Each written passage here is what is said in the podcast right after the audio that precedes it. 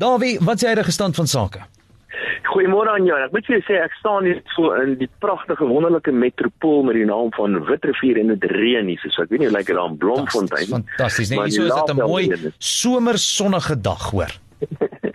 ja, die groot storie dink ek wat my betref is natuurlik wat is besig om te gebeur oor die salarisonderhandeling tussen die vakbonde en natuurlik die staat. Miskien is 'n stukkie agtergrond. Die staat se finansies soos ons weet is baie diep in die moeilikheid. Dit is in die moeilikheid hoofsaaklik omdat ons oordadige salarisverhogings gegee het vir staatsamptenare die laaste klompie jare. So hulle word heeltemal te veel betaal oor die algemeen. En natuurlik het ons ook reuse bedrag geld. Ons die belastingbetalers betaal in staatsbeheerde instellings. Nou Tito Mboweni het gesê ons moet nou minder betaal aan staatsamptenare want ons kan dit nie meer bekostig nie. Dit is inderdaad so.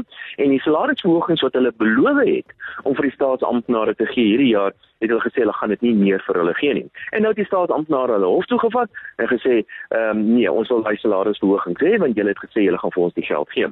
Tito Mboweni het aanvanklik gesê nee, hy kan dit nie doen nie en hy het ook in sy begroting, sy aangepaste begroting, het hy gesê hy gaan geen verhogings gee vir die staatsamptenare nie. Nou is hulle in die hof gesin, maar kyk hoe die hof daaroor gaan besluit. Maar die interessante storie vir my is dat die staat het gister inderdaad met 'n aan aanbod gegaan na die staatsamptenare en vir hulle gesê, luister, ek gaan vir julle wel 'n tipe van 'n verhoging gee. Ek gee vir julle 'n bonus en dan maak seker 'n aanpassings wat julle pensioene aanbetref en dit gaan die staat ongeveer bykans hier by die 30 miljard rand kos. Nou die staatsamptenare het dit in verwerp hulle gesê hulle gaan voort met die hofsaak, maar die belangrike deel vir my hierso is is dat die regering het bes gegee. Die regering het aanvanklik gesê hulle gaan nie hierdie verhoging gee nie. Dit is die syfers van die minister van verhoog van finansies en nou sê hy wel hy gaan nou ten minste 'n aanbod aan die staatsamptenare en dit beteken onvermydelik dat die staat gaan uiteindelik meer spandeer as wat hy aanvanklik gesê het. Nou dit is baie belangrik want dit beteken die staat se finansies wat al klaar absoluut beroerd was, gaan nou nog slegter lyk. En dis die rede hoekom die die, die uh, graderingsagentskap ons afgegradeer het en dis die rede hoekom hulle ons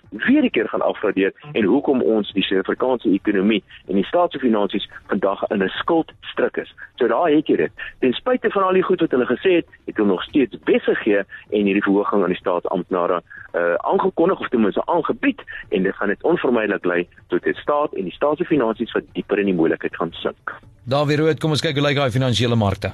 Die finansiële markte, R15.34 vir 'n dollar, R20.53 vir 'n pond en R18.59 vir 'n euro. Die goudprys, die staan op 1833 en die olieprys 48 dollar en 1 sent. Die oorse vanoggend die Nikkei net net in die groen, Shanghai 0% in die rooi en beide Hong Kong en Australië beide beide van hulle so wat 0% in groen. So maak dit in die ooste so half rigtingloos en ek het 'n vermoede met die rand wat iets sterker is vanoggend dat ons dalk in die rooi gaan open.